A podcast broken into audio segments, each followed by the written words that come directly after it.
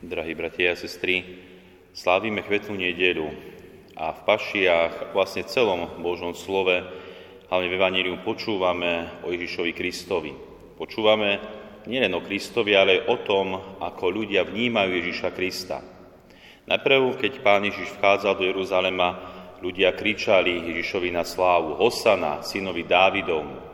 Chceli ho dokonca ustanoviť za kráľa, videli v ňom niekoho väčšieho ako obyčajného človeka. Na druhej strane, keď bol pán Ježiš pred Pilátom, zase druhá skupina volala ukrižuj ho, ukrižuj ho. Čiže, dali sa povedať, tí istí ľudia, možno tá istá skupina ľudí a raz kričia Ježišovi Hosana, synovi Dávidovmu, druhýkrát kričia ukrižuj ho. Nepoznali Ježiša Krista, nepoznali, kým naozaj Ježiš Kristus je.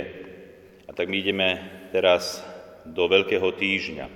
A našou úlohou je poznávať, kým je Ježiš Kristus. Možno aj kvôli tomu sme počúvali tieto pašie, tie posledné hodiny Ježiša Krista, jeho života a smrti tu na zemi, aby sme sa ešte viac zarozímali a rozmýšľali, kým je Ježiš Kristus, čo pre nás veľké urobil, aby sme sa aj v tomto veľkom týždni ešte viac zahlbili nad pravdou o Ježišovi Kristovi. A veľmi krásne hovorí o tej pravde, kým je Ježiš Kristus apoštol Pavol v dnešnom druhom čítaní listu Filipánom, keď sám hovorí, že Ježiš Kristus, hoci má božskú prirodzenosť, nepridržal sa svojej rovnosti s Bohom, ale zriekol sa seba samého, vzal si prirodzenosť sluhu, stal sa podobný ľuďom a podľa vonkajšieho zjavu bol pokladaný za človeka.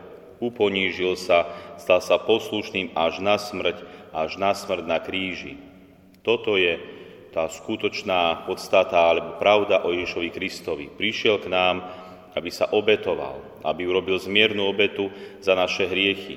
Aj my teraz v tomto veľkom týždni skúsme sa tak viac zarozmýšľať, zarozímať na touto pravdou, lebo naozaj tá pravda je. A my veľakrát chodíme okolo tej pravdy a nevšímame si ju, alebo nedokážeme ju tým správnym spôsobom zahliadnúť. Ale pravda tu je, pravda o Bohu, pravda o Ježišovi Kristovi, pravda o svete aj konec koncov pravda o nás, kým sme, kam putujeme a čo je podstatou nášho života, hlavne cieľom nášho života. Hľadajme pravdu. A čítal som jeden pekný príbeh, ako istý ruský filozof Soloviev bol hosťom vo veľkom kláštore.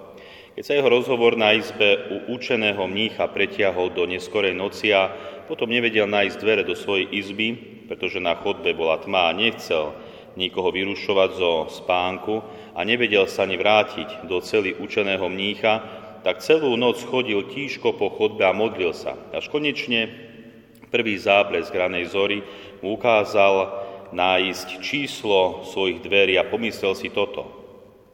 Stokrát som vo tme prešiel okolo týchto dverí a nepoznal som ich.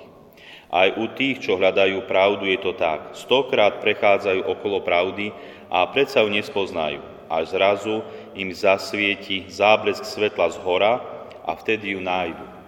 Aj my si prosme o tento záblesk z hora. Prosme si o milosť Božiu z hora, z neba, od Boha, aby sme aj túto veľkú noc, tento najväčší kresťanský sviatok, smrti a zmrtvý stane Ježiša Krista, vedeli prežívať s čo najväčším úžitkom, aby to neboli iba dni, ktoré prejdú.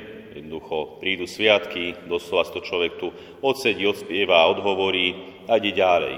Tieto sviatky sú veľká Božia milosť, ktorá nás môže zasiahnuť, môže nám dať do života veľké dobro, veľkú milosť Božiu. Dôležité je, aby sme sa na tieto sviatky dobre pripravili, aby sme sa sústredili na to, čo je naozaj dôležité. A keď vidíme, že tento svet nás rozstýluje, ukazuje nám iné problémy tohto sveta, na ktoré chce upriamiť našu pozornosť, náš zrak, na vojnu na Ukrajine, na koronakrízu, na všetky tie bolesti a problémy tohoto sveta. A potom nám veľakrát uniká tá Božia podstata, to dôležité, čo Boh prostredníctvom svojho Syna Ježiša Krista vykonal tu na zemi. A to je spásne dielo, ktorého milosti stále čerpáme. Preto sa sústreďme, vstupujme do tohto veľkého týždňa s naozaj tou našou sústredenosťou, odovzdanosťou voči Bohu, aby keď vstúpime do týchto najväčších sviatkov aby sme príjmali to Božie svetlo, ktoré nám ukáže pravdu o Kristovi, o nás aj o svete. Amen.